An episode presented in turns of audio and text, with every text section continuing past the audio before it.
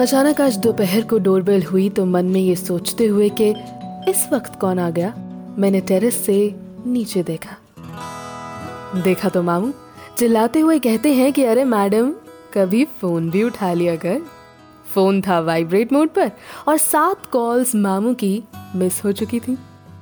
Sorry sorry sorry. ये कहते हुए दुपट्टा गले में लेकर जल्दी से नीचे मेन गेट तक मैं पहुँच गई।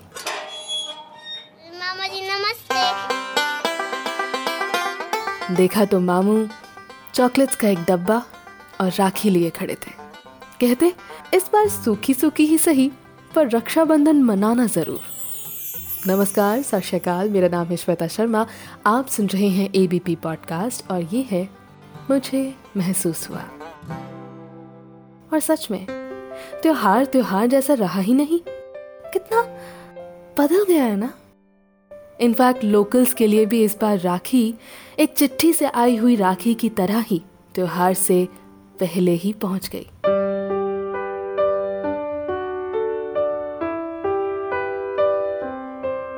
कितना अजीब होगा ना इस बार।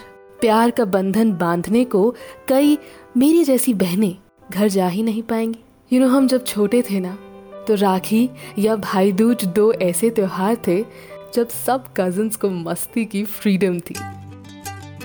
त्योहार मनाने के बाद ढेर सारी मिठाई खा के कभी क्रिकेट खेलते, कभी छुपन छुपाई तो कभी मूवीज़ देखते साथ में खाना खाते और देर रात मामू के घर से अपने अपने घर चले जाते। जैसे जैसे वक्त बीतता गया, सब बिज़ी होते चले गए। फिर त्योहार पर हर बार, हर साल हर कोई नहीं पहुँच पाता था। पर अब लगता है ना कि पहुँचना चाहिए था, क्योंकि किसे पता था कि 2020 की राखी में राखी जैसी कोई बात ही नहीं होगी, है ना? सोचकर बहुत अजीब लग रहा है। But enough of this negativity यार। मैंने पता क्या सोचा है? मैंने सोचा है कि मैं अपने भाइयों को वीडियो कॉल करने वाली हूँ और राखी का त्योहार दूर से ही सही बट बहुत प्यार से मनाने वाली हूँ।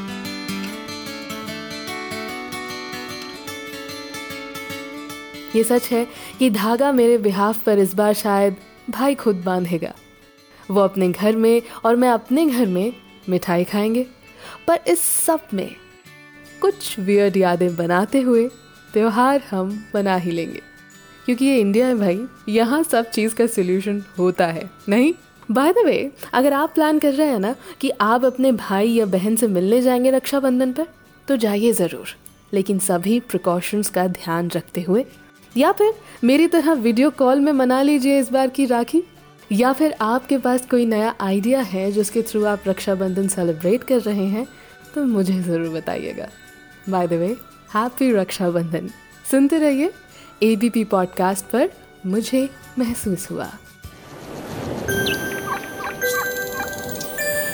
मुझे महसूस हुआ। An ABP podcast presentation